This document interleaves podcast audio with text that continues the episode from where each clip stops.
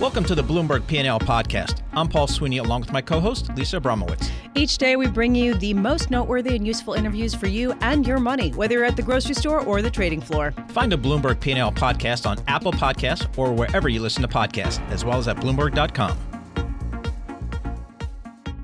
try to find a theme right now in today's market. Good luck. It probably will change tomorrow. Joining us now is an economist who puts out tremendous research every day uh, that shows just what people are focused on.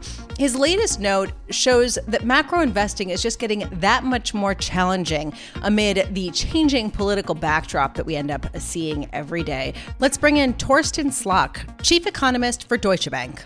Uh, thank you so much for being with us. Let's just talk about how challenging it is right now for macro investors in identifying a theme that you can sink your teeth into and depend on. Yeah, no, highly. Yeah, it's for Deutsche Bank that I work, but uh, it's true that the environment at the moment has become much more difficult because central banks are basically not moving interest rates.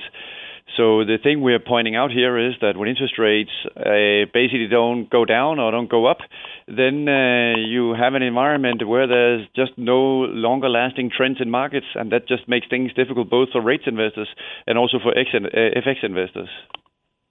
So, uh, Torsten, one of the issues I think that investors are trying to get a sense of now is, you know, as we think about all the geopolitical issues, trade tensions with China and Mexico, do you believe the market is properly discounting some of these global trade tensions right now? Yeah, this, this is a really important question, Paul, because what, what we're all trying to do in the investing community is to try to quantify these risks. Uh, the first question is what has happened up to this point? How do we quantify that? Because we already know what has happened up to this point, but even figuring out what that means has been quite difficult. If you look at confidence uh, in the CEO surveys, if you look at confidence in the CFO surveys, then you do see that there, there is some deterioration uh, once the trade war began to escalate in 2018. Uh, but at the same time, the employment numbers have remained relatively strong, at least up until the latest month here. So it, it still is a really difficult struggle. We just don't have anything in the toolbox that really well can quantify this trade risk, which then leads investors to say, well, it's a risk I can't quantify, so I should just ignore it?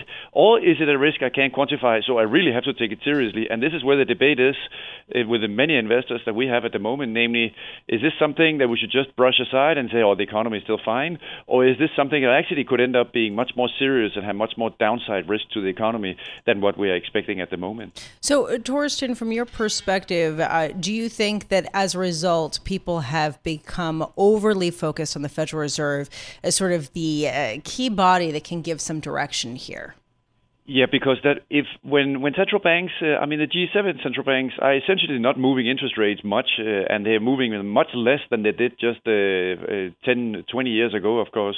Then uh, people start looking around and saying, okay, change in policy is no longer a change in interest rates, but it's now a change in communication about what are we doing, and this is not only for the U.S., but what are we doing globally on unconventional monetary policy, everything from forward guidance to uh, QE, which of course is less of an issue now, but uh, now we're instead talking about yield curve control, other ways of stimulating the economy. Next time we have a slowdown, and the interpretation of these non-conventional monetary policy tools, and most importantly, all these things that are not interest rates, just makes things much more difficult. So, to your good question, Lisa, it really is much more into the nitty-gritty of what exactly is intended with this Fed communication, and should we interpret it as more easing is coming, or should we interpret it as, hey, we're just looking at this, and we will be doing something. We don't quite know exactly what it is, but we will be doing something if there is a sharper slowdown. And for the Fed, of course, it's lowering interest rates initially, but if we do have a global slowdown, then uh, we will all be debating again, should we then do QE, forward guidance, should we raise the inflation target,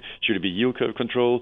That's why it becomes a much more messy debate about what reactions are coming from the central bank, which makes it so difficult from a macro perspective to identify, well, what trends is that going to create, both in rates and also in FX.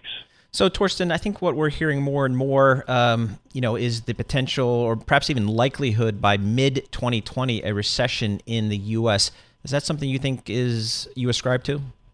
So we still think that's unlikely. Uh, we think that the Fed uh, will uh, begin to think about cutting rates here in July and September and December. And once those cuts come through, we do think also that that ultimately will be preemptive strikes, if you will, that will be enough to basically soften the slowdown that we're seeing. But at the end of the day, the sharpness of the slowdown uh, that we are experiencing in the data uh, is absolutely critical. And this, again, is very, very closely related to what is your outlook for when the trade war will end. If you think the trade war will escalate from here, well, then the economy might slow a bit more.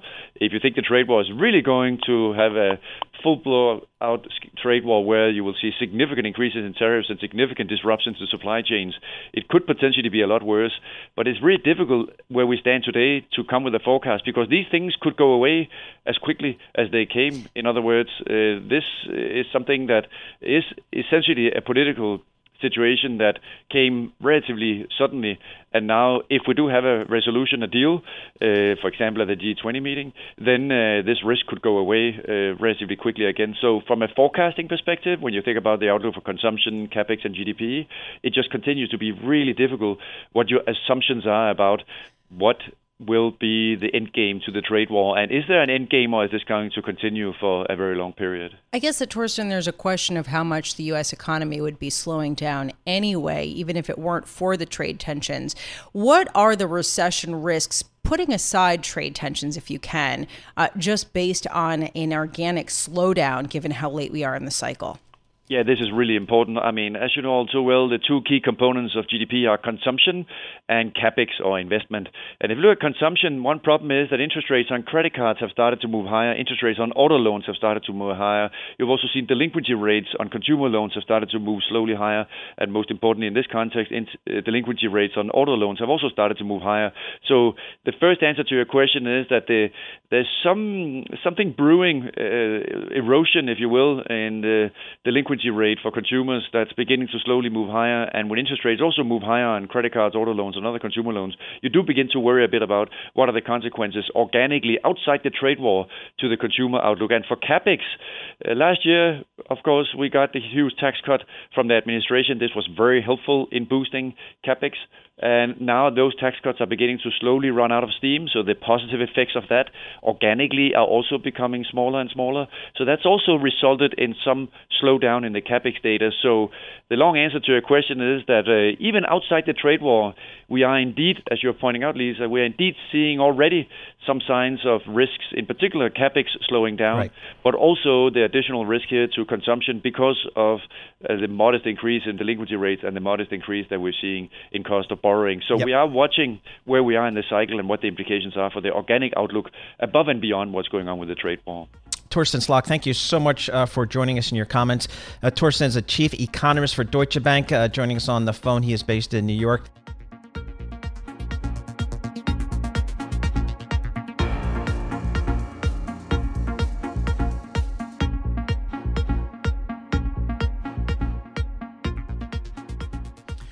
Well, trade tensions between the U.S. and Mexico appear to have abated, at least for the time being. But President Trump told reporters that he reached a secret immigration pact with Mexico that will take effect when he wants it to, despite the country's insistence that there are no secret components of an immigration deal struck last week. So let's see if we can get some clarification here. We welcome Duncan Wood. Duncan is the director of the Mexico Institute at the Wilson Center, that is based in Washington, D.C. Duncan, thanks so much for joining us.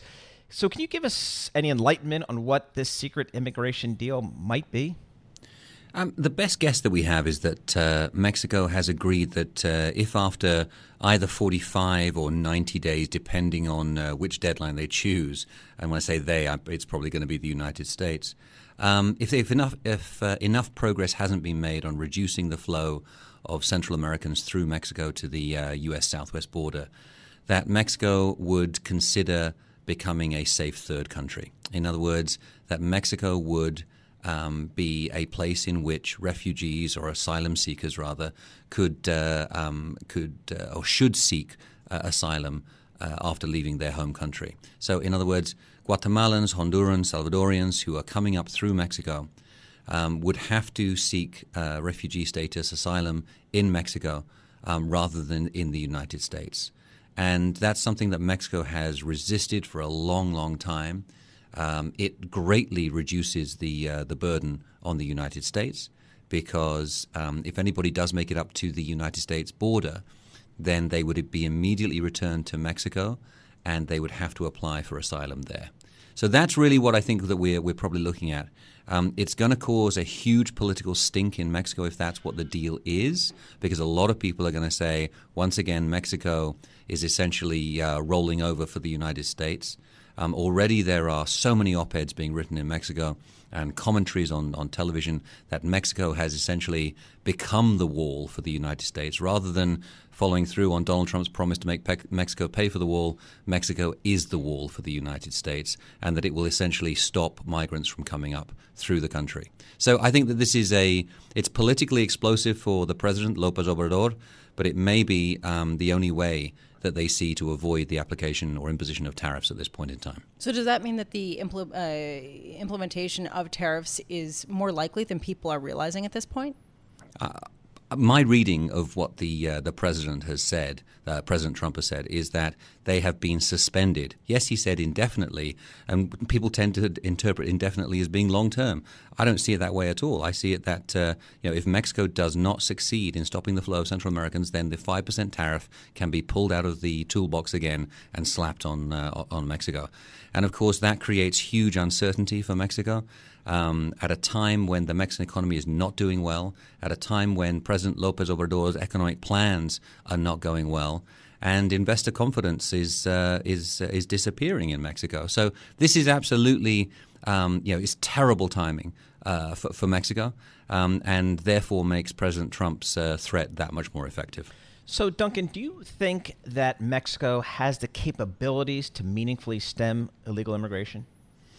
Uh, I don't. Uh, I have to say that uh, you know Mexico has been working exceptionally hard over the last five years, essentially since 2014, to uh, to detain and deport hundreds of thousands of Central Americans. In fact, uh, if you look at the last five years as a whole, uh, Central Mexico has deported more Central Americans than the United States has, um, and you know, Mexico's been doing an incredible job. The problem is, is that the crisis is so huge now that Mexican authorities are overwhelmed.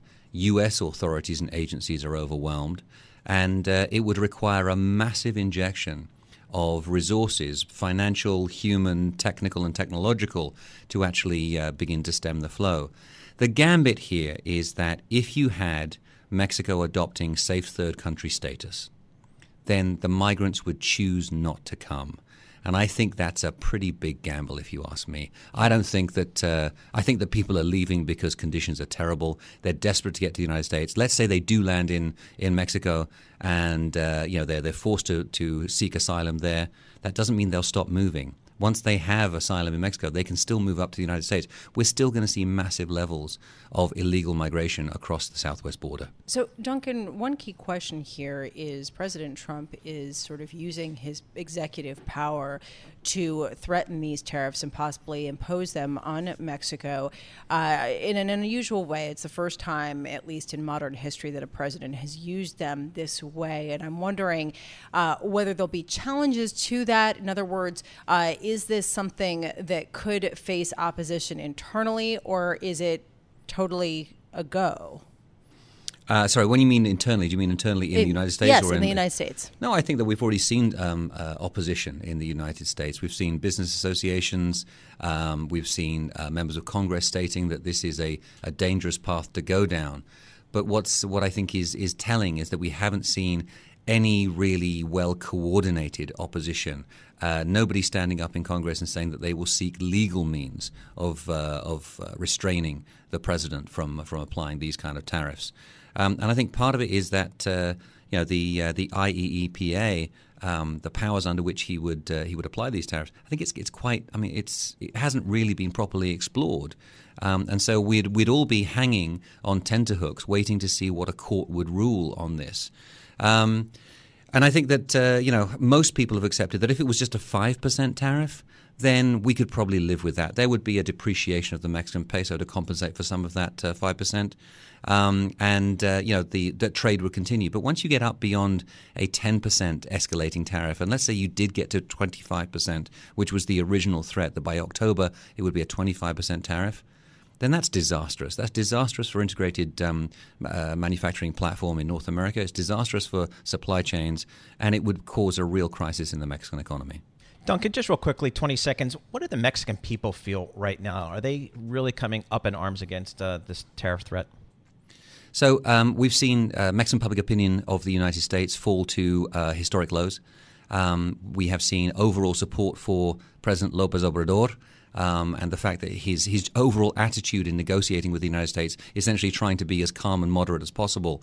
Um, and Mexicans do not believe that uh, their country should become a wall for the United States, but at the same time, their attitudes towards migrants is changing. They're becoming less welcoming, less friendly towards Central American migrants than they ever have before. So, as we've seen in many countries around the world that are overwhelmed with migration crises, unfortunately, Mexico is, uh, is, is going down the same path, and that I think it'll become a less friendly country for migrants. Duncan Wood, thank you so much for being with us. Duncan Wood, director of the Mexico Institute at the Wilson Center, joining us from Washington, D.C.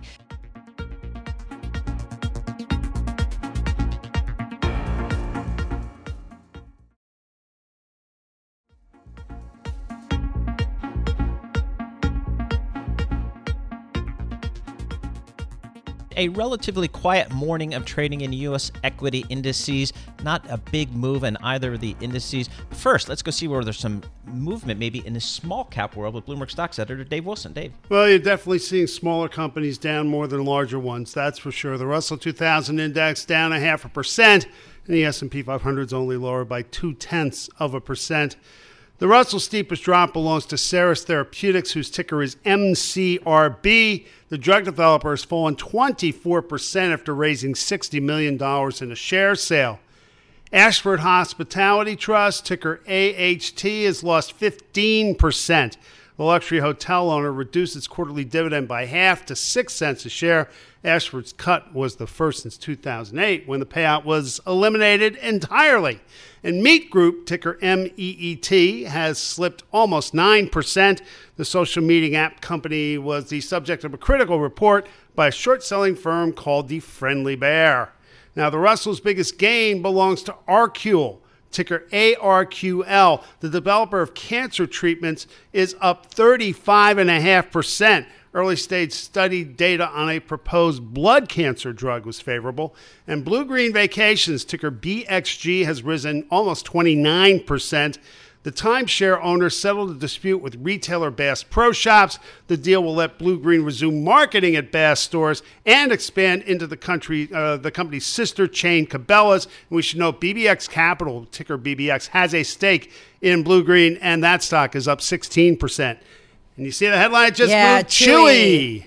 Yeah, opening at $36 after an initial public offering at $22 a share. So this is one lucrative uh, pet food operation. You're not kidding. And PetSmart is the seller of most of those shares that uh, were, were distributed, you might say, to investors in the initial public offering. So they're, they're definitely a winner on this deal. Yeah, losers are the people who are the debt investors because they could have evidently raised more money to pay back said debt investors. We'll get into that another time. Dave Wilson, Bloomberg Stocks editor, thank you so much for that. It is getting to be close to lunchtime on Wall Street, about, I don't know, 55 minutes if you have a 12 o'clock exact kind of clock.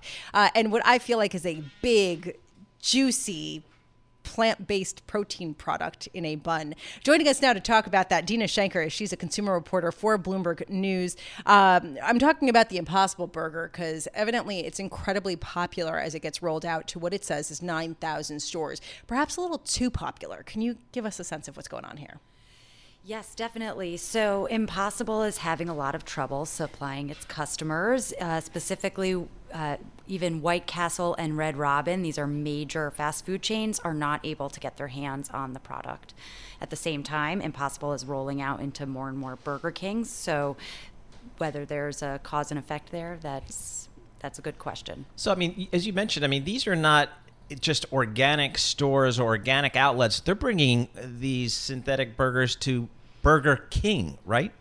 That's right. The plant based burger mania is widespread. It's gone way beyond the vegans and the vegetarians and is fully mainstream. So these companies, these big restaurant companies, are really trying to get their hands on these products and they do bring new customers into the stores. So Impossible Foods is leaving some of these restaurants in a tough spot.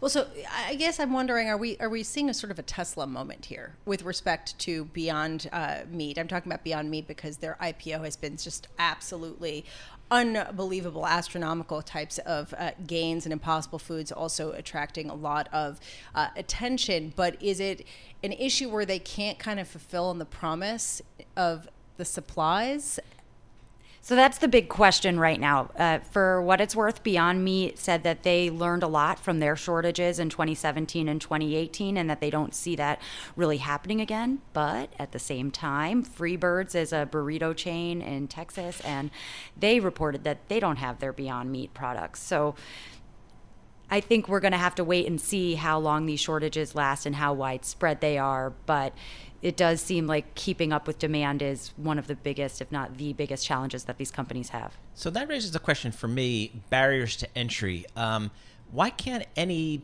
existing food company come out with their own synthetic uh, kind of thing and just kind of take over the market and push some of these smaller companies out? Like Tyson. Like Tyson. So, actually, there are a lot of companies in this space, and they are uh, big and small. Tyson just unveiled its own uh, some would call it a competitor to the Beyond and the Impossible Burger, but it's actually a half beef, half pea protein blend. So whether or not uh, you get the same customer is a question that will uh, remain uh, to be answered. Um, and then you have other smaller companies that you've probably never heard of that are pushing out their own versions um, quietly, carefully to make sure that they can meet the demand when it's there. Yeah, I didn't know that flexitarian was a thing, but evidently that's a thing. And, and Tyson's going to cater to those flexitarians. Uh, yeah, yeah. I, but I'm wondering, Deena, have you had an Impossible Burger and Beyond Meat products? Have you tried all these? So I've had uh, both of them, but I have not had an Impossible Burger recently. That was actually how we figured out this uh, shortage was happening. Was because I went to a White Castle near my apartment. It said Impossible Sliders right outside uh, on the sign, and turned out they were all out. So, do you think that they are as good as the meat version? I don't eat meat. I'm not the target customer. Oh, actually, you're exactly, exactly the, the, target, target. customer. But well, we actually did have a Dave Wilson kind of review of, of, several days ago, and Dave Wilson, Bloomberg stocks editor, is a hamburger eater uh, by his own admission, and he said it was okay. He said it was okay. So that's that's a win. I think yeah, but I think it's kind of our journalistic duty at some point over the next week. I think we have to go have a Beyond Meat burger just to have some do some primary research on it. Amen. Let's go. we'll make a lunch date. Yeah. Uh, thank you so much, Deena Shanker, consumer reporter for Bloomberg News. Really, really great reporting and interesting to sort of see how this supply issue is sort of emerging in some of these very hot startups and less more than startups, right? Yep. But I'm thinking about Tesla, and I, I said Tesla moment because yep. you know when demand is so outstripping supply in some of these fad companies or more than fad right. uh, sea change companies, uh, it can become a serious headwind to the business. Yeah, exactly. And it, it kind of goes to the issue of, you know, when are some of these, you know, big uh, mainstream food companies, you know, that can really get product out there in scale and have they have the relationships with all the, the retailers, they can really take over the market. But we haven't seen that yet.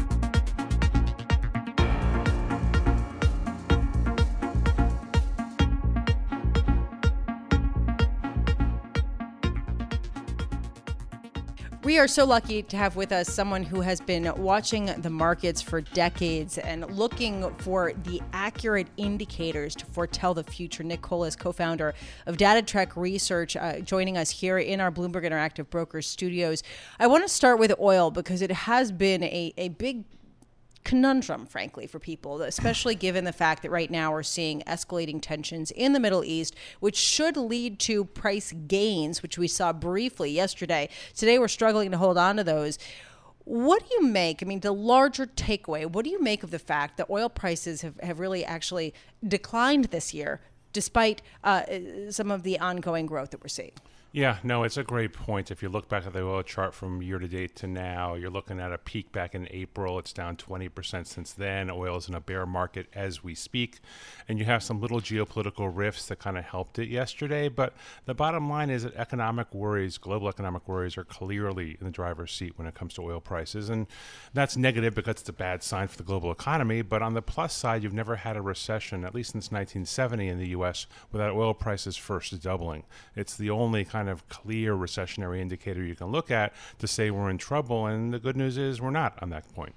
So a lot of uh, guests that Lisa and I have been interviewing over the last really several couple months have been suggesting that a recession is increasingly likely by mid 2020. Is that something you think that is reasonable? I get the fear. The fixed income market tells you that's a fear. The Fed funds futures market tells you that's a fear. So at this point, I think that's probably the sort of default value in people's minds. But, you know, the oil price thing is some measure of, of help. And a Federal Reserve that seems more inclined to cut rates might let us sort of skate by a, recession. But it certainly is a low growth, one, one and a half percent growth kind of environment for at least the next four quarters. So I don't want to become that person who says this time is different and everybody laughs at them when it's not in about a year. But I guess I'm wondering whether the dynamics in oil have changed to such a degree, given the shale output from the United States, uh, that that sort of the necessity for oil prices to double ahead of a recession kind of loses its its its gravitas.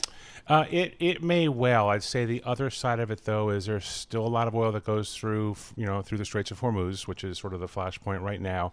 And typically, you know, if you think back to 73 and 79, access to oil has been as critical as the price of it itself. You know, we had actual shortages in both 73 and 79 here in the U.S. It may not come to pass that way because of national output, domestic output now, but I'd say you'd want to see some bounce in oil prices to think that we were at the cusp of seeing a, a consumer and business environment that was going to be worse in the next 12 months than the prior.